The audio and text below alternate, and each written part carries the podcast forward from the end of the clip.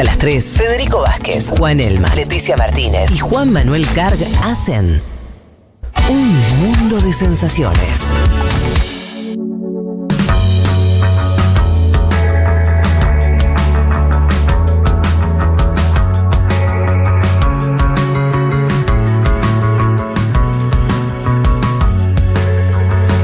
Bueno, vamos a volver eh, a Chile. Eh, estuvimos repasando con bastante detalle el discurso del ya presidente en ejercicio, Gabriel Boric.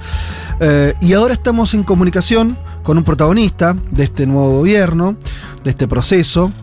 Eh, una de las características que tiene es eh, también ser muy joven como eh, los dirigentes, empezando por el propio presidente, ministros y demás, que conforman la primera plana del nuevo gobierno chileno. Estamos hablando de Diego Ibáñez, es diputado de Convergencia Social. ¿Qué tal, Diego? Te saluda Federico Vázquez desde Buenos Aires. Hola, ¿qué tal Federico? Gracias por la invitación. Soy un fan Oh. un fan altivo de este podcast. Así que un abrazo gigante a todos ustedes. ¿Nos vas, ¿Nos vas a seguir escuchando ahora que toca una tarea difícil? Hola Leticia, Diego, ¿cómo estás? Hola Leticia, sí, obviamente. Nos vamos a hacer siempre el tiempo cada domingo de de hecho, yo lo escucho mucho cuando voy de Valparaíso a Santiago. Cuando viajo en el trabajo, hay con compañeros de, equipo, eh, lo sintonizamos y, discutimos y todo es muy entretenido. Qué bueno, bueno, muchísimas gracias por, esa, por esa mención. Eh, y bueno, digo, si te parece, metámonos eh, de lleno en, lo, que está, lo que están atravesando ustedes.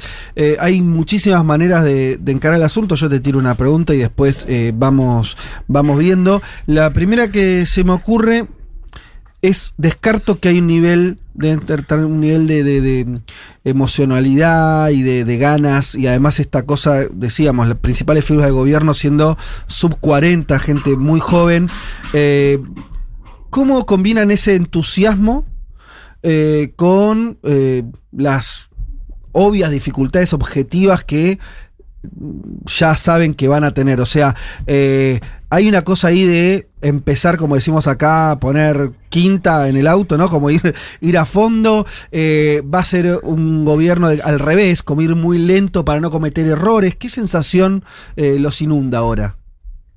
Mira, la verdad es que no tengo, no hemos tenido mucho tiempo para decantar esta, esta emoción. Estuvimos en la Plaza de la Constitución, en el Palacio de la Moneda la gente muy esperanzada, estuvimos muy abrazados con nuestros compañeros también diputados de la Convergencia. Eh, yo creo que hemos tenido poco tiempo para, para tragarlo mm. y de hecho hemos tenido, todavía estamos ah, con delegación internacional, de hecho ahorita entro en una reunión con Alianza País de República Dominicana, estamos eh, muy con el corazón muy caliente, estamos en la mano todavía y hemos tenido tiempo, poco tiempo para, para reflexionar el paso a paso. Ahora, sabemos que ganamos la elección, pero no tenemos el poder.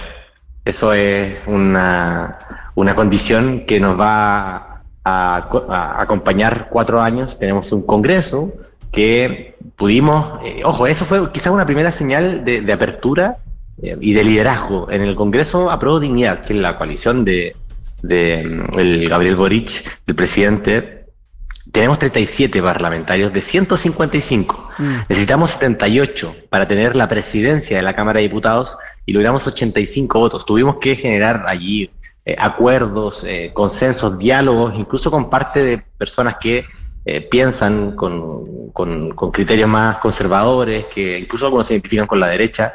estamos intentando construir esa mayoría y lo logramos. Ya logramos un primer paso en el Congreso. En el Senado hoy lo preside el Partido Socialista, que es quien le hace mm, el cambio de banda presidencial allí en la testera, en, el Salón de Honor.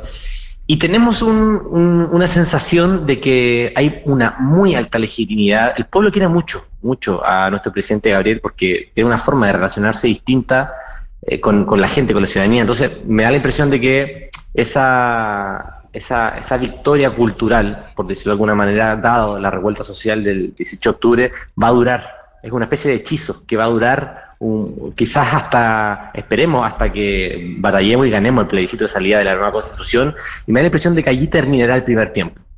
Y en ese primer tiempo, claro, tenemos que generar gestión. Estuvimos con, bueno, con Álvaro García Linera aquí conversando junto a la ministra de la Mujer, eh, la Antonia Orellana, y él nos planteaba muy claramente que ser oposición en Chile, haber sido de los movimientos sociales, del movimiento estudiantil, ir construyendo, fraguando esa revolución eh, subterránea, era idea, era idea, era bandera. Y hoy no hay que abandonar esa idea y esa bandera, pero el Estado es materia. Entonces tenemos una idea y una materia, y esa materia es gestión, y la gente te va a evaluar por la gestión, y esa legitimidad, ese hechizo, en algún momento va a convertirse en una evaluación de la gestión, y allí estamos todos comprometidos con, con intentar hacerlo lo mejor posible. ¿Cómo estás, eh, querido Ibáñez? Te saluda Juan Manuel Card. Eh, te pregunto, bueno, además decimos que tenés un podcast, ¿no? Que es lo otro que no decimos, casi que somos casi que somos colegas en un punto, porque tenés un, podcast vos con Gonzalo Winter, ¿no? Se llama Ya no, ya no somos. Ya no sos igual. Claro, ya no sos, ya no somos igual. Ahí habría otra pregunta para hacer, ¿no? un, tributo, un tributo a dos minutos, un por tributo lo demás, a dos minutos. Llegamos del movimiento social al Congreso y ya no somos iguales, evidentemente, pero tratamos de empujar lo mismo. En otra nota podríamos hablar de música largo y tendido, porque a, Diego le gusta los bunkers, una banda chilena. Bueno, podríamos estar largo y tendido. Te pregunto por Álvaro García Linera, justo mañana inicia un curso eh, de él, eh, al cual. Oye, gracias, por, gracias por, por, por, presentarnos ese curso y de hecho lo escuchamos en el, podcast anterior. Y allí nos reservaron un espacio, así que gracias, Juanma, te pasaste. No, no, acá es Fede, Fede, el que, el que garantizó eso. Ahora te pregunto. Ah, Fede. Sí, sí. Dijo lo siguiente Laura García Linera ahora cuando estuvo en Chile con ustedes. Su gran desafío es no defraudar la expectativa de cambio social, hablando obviamente de Gabriel, y lo marcó en esto, en esta segunda ola de gobiernos eh, progresistas, que dice, en algunos casos son la segunda versión del progresismo, Bolivia, Argentina, por ejemplo, y en otros países está la primera versión, como México, Perú y ahora Chile. Eh, además, cuando habla de Chile, dice, la victoria de Chile viene acompañada de una gran movilización social. ¿Cómo pensás que va a estar eh, involucrada esa gran movilización social en los primeros actos de gobierno de ustedes? Mira, de hecho ya han existido muchos gestos, hemos eh, tenido reuniones con organizaciones sociales y generó una, una red muy amplia en, campaña. Recordemos que la campaña de Gabriel se levantó también desde ciertos cabildos independientes, movimientos sociales ciudadanos.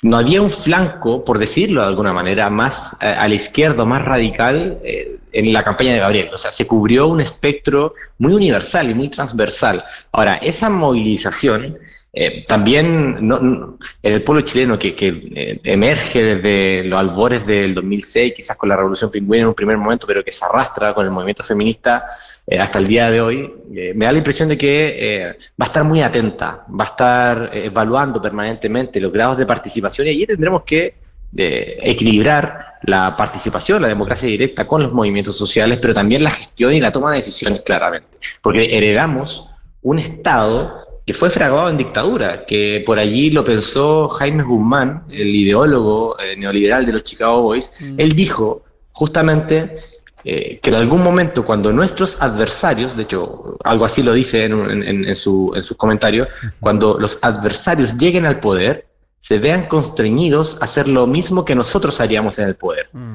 Por lo mismo, en el, actual Estado es muy difícil eh, incorporar a la sociedad civil en la toma de decisiones. Por eso, yo no me imagino un gobierno de Gabriel Boric sin una nueva constitución que va a incorporar eh, plebiscitos eh, dirimentes, participativos, eh, iniciativas populares de ley, que va a distribuir poder hacia eh, las regiones, hacia los municipios, hacia los ayuntamientos, y creo que allí es clave la labor y, la gestión territorial que hagamos con los movimientos sociales y ciudadanos, que existen mucho en Chile, pero que tampoco es, digamos, un fervor, digamos, tan caliente, porque sabemos que bajo ese paradigma del empresario y de sí mismo siempre hay una tensión a volver al individualismo. Esperemos que eso, ese péndulo no se arrastre tan rápido hacia, hacia esa quietud y se sostenga también ese calorcito que es lo que nos va a permitir también construir un contexto social, cultural favorable para tramitar reformas en un Congreso donde no lo tenemos tan favorable. Entonces allí habrá que ser muy audaz para, para integrar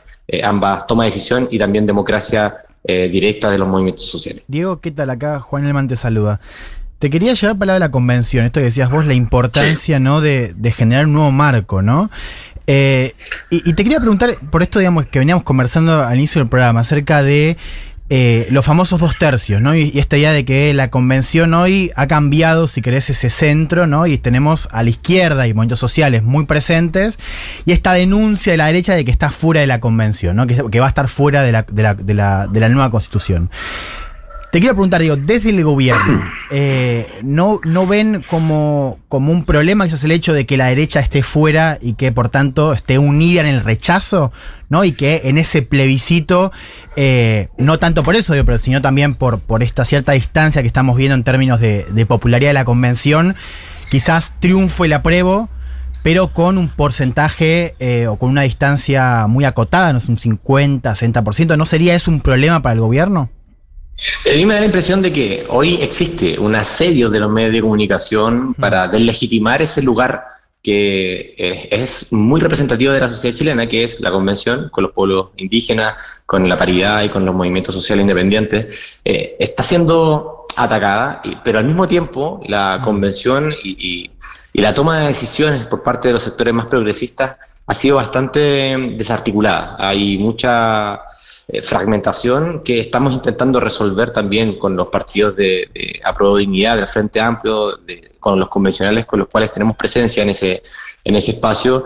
Y es una labor interna. Ahora, a nivel eh, político, eh, en torno a su legitimidad, tenemos el gran desafío de ir levantando desde ya. De hecho, lo conversaba hace, hace dos días que estuvimos junto a Petro allí en la, en la Convención Constitucional lo comenzaba con Jaime Baza, que fue el, vicepresidente. Nos, vamos, hay que comenzar desde ya, en este momento, a levantar los cabildos, eh, esos núcleos colectivos territoriales para ganar el plebiscito de salida. La derecha ya empezó en Chile la campaña por el rechazo. Mm. Eh, si bien, claro, tienen una visión, una, una presencia menor en, en la convención, eh, de todas formas, hay gente de la derecha que está teniendo puente y está intentando dar la batalla adentro. Eh, pero nosotros también nuestra responsabilidad es ir construir esa mayoría que no sea una constitución de revancha, que no sea una constitución de revancha, que sea una constitución que mejore la cancha en la cual vamos a jugar el partido. y eso implica también ser audaces e inteligentes y generar puentes también con ciertos sectores que eh, permitan amortiguar esa campaña de, legitimación. Y creo que allí hay un, hay un, hay un escenario clave. esa es finalmente el, el, cometido estratégico, al menos en este año. ¿Pero el gobierno va a intentar incluir a la derecha en esos dos tercios o no? O, sea, o al menos digo, el Frente Amplio o el Partido de Convergencia Social, ¿va a intentar, va pugnar eh, por, por incorporar ese, a ese sector dentro de, la, de los dos tercios? Mira, fíjate que salió hace poquito un, un, estudio de las votaciones que dice que el Partido Comunista ha votado más veces con la derecha de lo que ha votado el Frente Amplio, que ha votado más veces con los movimientos sociales eh, independientes y las coaliciones que vienen desde allí. Eh, ¿Por qué digo esto? Porque eh, hay una especie también de, de caricatura instalada de que todo lo que debatimos es de revancha, es que estamos dejando al margen a un sector. Y yo diría que cuando se habla del sistema de representación política, eh, cuando se ha hablado de eh, derechos sociales fundamentales, eh, la derecha ha estado incorporada y de hecho ha votado muchas normas a favor junto a nosotros y junto al Partido Comunista. Por ejemplo, en materia de representación política, la Unión Demócrata Independiente, que es esta derecha histórica de Jaime Guzmán, votó un sistema con el Partido Comunista similar, que era una especie de Em, presidente con una vicepresidencia, nosotros estamos quizás con un tema un poco más semipresidencialista, más, más abocado a lo parlamentario, pero creo que allí hay un debate que, que, está muy marcado por las caricaturas. A mi juicio, hoy la derecha tiene todas las garantías para participar y sabemos nosotros que tenemos allí la llave como Frente Amplio, somos parte de un sector que está intentando construir una constitución que, que, que no sea de revancha, sino que justamente mejore las condiciones, pero que al mismo tiempo siente los derechos sociales y las garantías democráticas que necesitamos para, para proyectar eh, nuestro país a 50 años de plazo.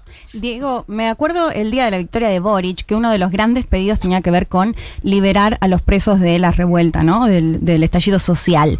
Esta semana se anunció el retiro de la querella de más de 130 casos. ¿Qué se espera en ese sentido? ¿Y se hace referencia concretamente a esto o a qué hace referencia Boric cuando plantea sanar las heridas del estallido? Y además preguntarte si Argentina va a ser el primer país que va a visitar Boric.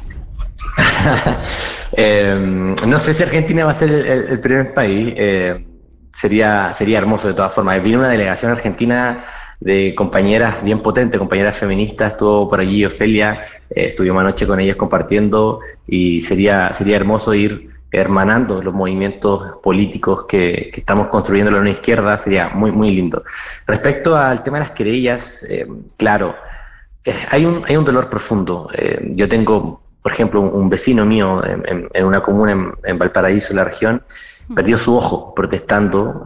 Un, todavía no sabemos quién le disparó y ha estado en el abandono, tanto por su salud mental, tanto por, por sus proyecciones laborales, de estudio. Em, cuando Gabriel señala que va a retirar las querellas, al mismo tiempo señala que va a generar una comisión para reparar el daño a las familias que han sufrido la mutilación de sus ojos, más de 300 personas en Chile, y también quienes han perdido la vida, más de una veintena de personas. Eso es fundamental porque para construir eh, con paz social hay que hacerse cargo de la represión y de la violación a los derechos humanos en el gobierno de Sebastián Piñera. Eso es fundamental. Si queremos cerrar un capítulo doloroso, que, dolió mucho ver a nuestros compañeros em, en la condición de, incluso de, tortura en algunas eh, comisarías, que está documentado por el Instituto Nacional de Derechos Humanos en Chile y por Amnistía Internacional y por los informes internacionales, eh, nos parece que es fundamental y clave generar esta comisión de, reparación eh, integral y de no repetición. creemos que hay que hacerse cargo de ese, de ese dolor y las querellas son parte de lo mismo. El Estado presenta una querella por ley de seguridad interior del Estado que a delitos de, por ejemplo, de incendios o delitos de alteración de orden público en algunos casos, le eleva la pena a una brutalidad. ¿Y qué es lo que ha tenido a muchos jóvenes presos, en, ojo, en prisión preventiva, sin siquiera demostrar una prueba en contra de ellos? Tengo el caso, por ejemplo, en mi municipio, dos dos personas, bueno, eran cuatro, pero, pero me, refiero a dos que tenían 40 años, estuvieron eh, dos años encarcelados y finalmente, ¿qué hace la justicia? Eh, le hace pagar el juicio al representante de Piñera en nuestra región. O sea, finalmente falla en contra del Estado de Chile y ellos estuvieron dos años en la cárcel y nadie se va a hacer responsable por esos dos años que perdieron. Entonces, hay un dolor bien grande eh, y creemos que las señales que ha dado el, gobierno en este sentido son las necesarias y son las correctas para lograr la paz social. Estamos hablando con Diego Ibáñez, él es eh, diputado perteneciente a la coalición, al grupo de partidos políticos que hoy conforman el nuevo gobierno en Chile. Te hago la última, Diego, y todavía estamos en un momento, me parece que está bueno volver a eso, de eh, ustedes volviendo al comienzo de la nota, lleno de expectativas y, lo que vos decías, todavía no teniendo ni siquiera tiempo por ahí para, para haber este, procesado esto de ser gobierno, por más que vos señalaste, somos gobierno, no somos eh, el poder o no, ser gobierno no, no, no es igual a tener el poder.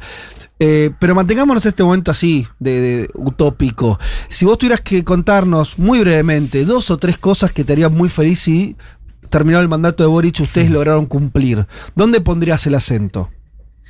Uf, a ver. Yo, yo creo que voy a decir dos cosas materiales de política pública y una cuestión más cultural. A ver, lo primero, que efectivamente se gane el plebiscito de salida de la nueva constitución mm. y que los próximos tres años sean con una nueva constitución y se implementen las bases para un sistema nacional de cuidados y para un modelo de pensiones eh, digno, solidario, sin AFP. Creo que son deudas brutales que tiene Chile en materia de derechos sociales. Eso es lo primero. Eh, lo segundo, eh, la empresa nacional del litio. Hoy tenemos el desafío eh, de que Chile abandone un modelo exportador de materias primas y se haga cargo también de gestionar su propia innovación, su propio conocimiento, su propia ciencia. De hecho, Gabriel lo señala en, una cuña muy, muy, muy bonita, me gustó mucho, que el conocimiento es el nuevo cobre chileno. El cobre era, evidentemente, en algún momento fue más del 50% del Producto Interno Bruto. Y queremos eh, gestionarlo y nosotros ir construyendo conocimiento en base a esa industria, por supuesto, cumpliendo con todos los estándares medioambientales. Eso quizás son dos temas que me harían extremadamente feliz y maravillado y no me arrepentiría de nada de este gobierno. y lo tercero es, es algo que, ha estado sucediendo, que evidentemente en cuatro años no vamos a poder cambiar la estructura del modelo, pero sí podemos cambiar y cimentar un sedimento cultural que cambie la relación entre poder y ciudadanía. Y yo creo que si somos capaces de cristalizar eh, en prácticas concretas, en gestión eh, democrática con la ciudadanía, ciertas políticas públicas, esa forma de trabajo que fue expropiada por la Constitución del 80, porque fue una constitución para aniquilar el fervor del poder popular que emergió en, la época de los 60, 70 y que se cristalizó con Salvador Allende, si somos capaces de, de sedimentar una cultura, una relación horizontal entre poder, Estado, Ejecutivo y ciudadanía con algunos hitos importantes, eh, creo que podemos proyectar ese flujo vital que nos está llevando hoy día a esta gran movilización y esta, esta gran esperanza. Yo creo que eso eh, es fundamental para, para, para que no termine esto en cuatro años, sino que lo prolonguemos. Ah, bueno, ahí estuvieron tus, tus deseos, eh, lo, hacemos propios también. Te digo algo, algo te, te sumo una presión más a toda la que tenés. Eh, ah, el proceso chileno, el proceso chileno, por distintas razones, en parte por la edad que tienen ustedes, en parte por lo que decía Juanma de eh, el proceso chileno convive con otros procesos que ya, que, vienen por ahí un poco más desgastados porque tuvieron otras experiencias.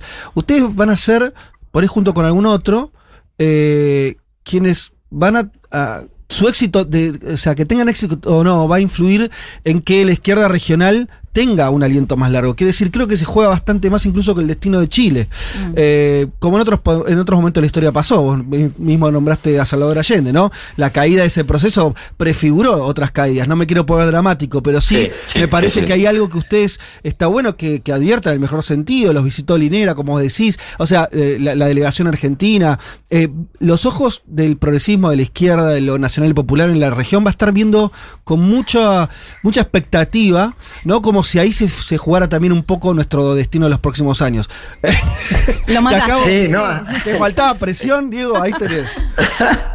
No, ayer estuvimos con, bueno, con gente del PSOL, de Morena, vino Ada Colau, estuvimos acá con Yolanda Díaz, y claro, todos nos, nos, dicen, nosotros, ustedes son la primera victoria de la nueva izquierda, y que de una u otra manera tienen que inventar eh, cómo salir adelante. Y, yo no sé cómo lo vamos a hacer, no, sé qué carajo vamos a terminar haciendo, pero yo tengo toda la esperanza de que, de que así como eh, fuimos muy disciplinados y muy leales a una idea durante tanto tiempo, desde los movimientos sociales hasta llegar hasta el día de hoy, mm. lo vamos a seguir diciendo en adelante. Y, para ello, y, se, lo, se lo señalamos a, a, las delegaciones internacionales, los necesitamos a ustedes necesitamos a la comunidad internacional. Este, este triunfo también es de ustedes. Nosotros nos esperanzamos mucho cuando eh, se ganó, se avanzó en el proceso con, en Bolivia, en Brasil, en Ecuador, eh, aprendimos del Podemos de España en su momento, eh, y, este triunfo también es de ustedes. O sea, esa energía que nos llevó a estar hoy día, también nosotros en algún momento nos alimentamos de los procesos de otros lados. Y este es un triunfo de todos, y necesitamos también el aporte y la colaboración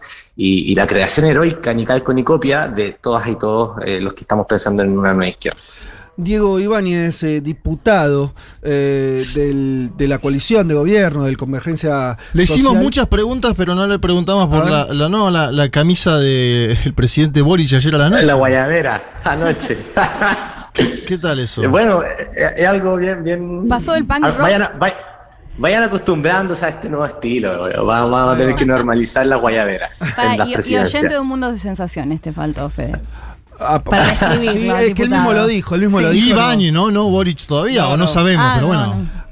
algún link le habrá llegado. Diego, te agradecemos muchísimo. Ojalá que sea la primera entrevista de muchas otras que tengamos próximamente, donde ojalá con el correr del tiempo vayamos viendo que, al menos parte de esos deseos que dijiste, si no todos, eh, se vayan cumpliendo. Te mandamos un saludo enorme desde Buenos Aires. No, un saludo a usted y ya vamos a grabar el Ya no sos igual con un mundo de sensaciones. Ah, vamos a colaborar. El podcast hermano a podcast hermano. Me gusta.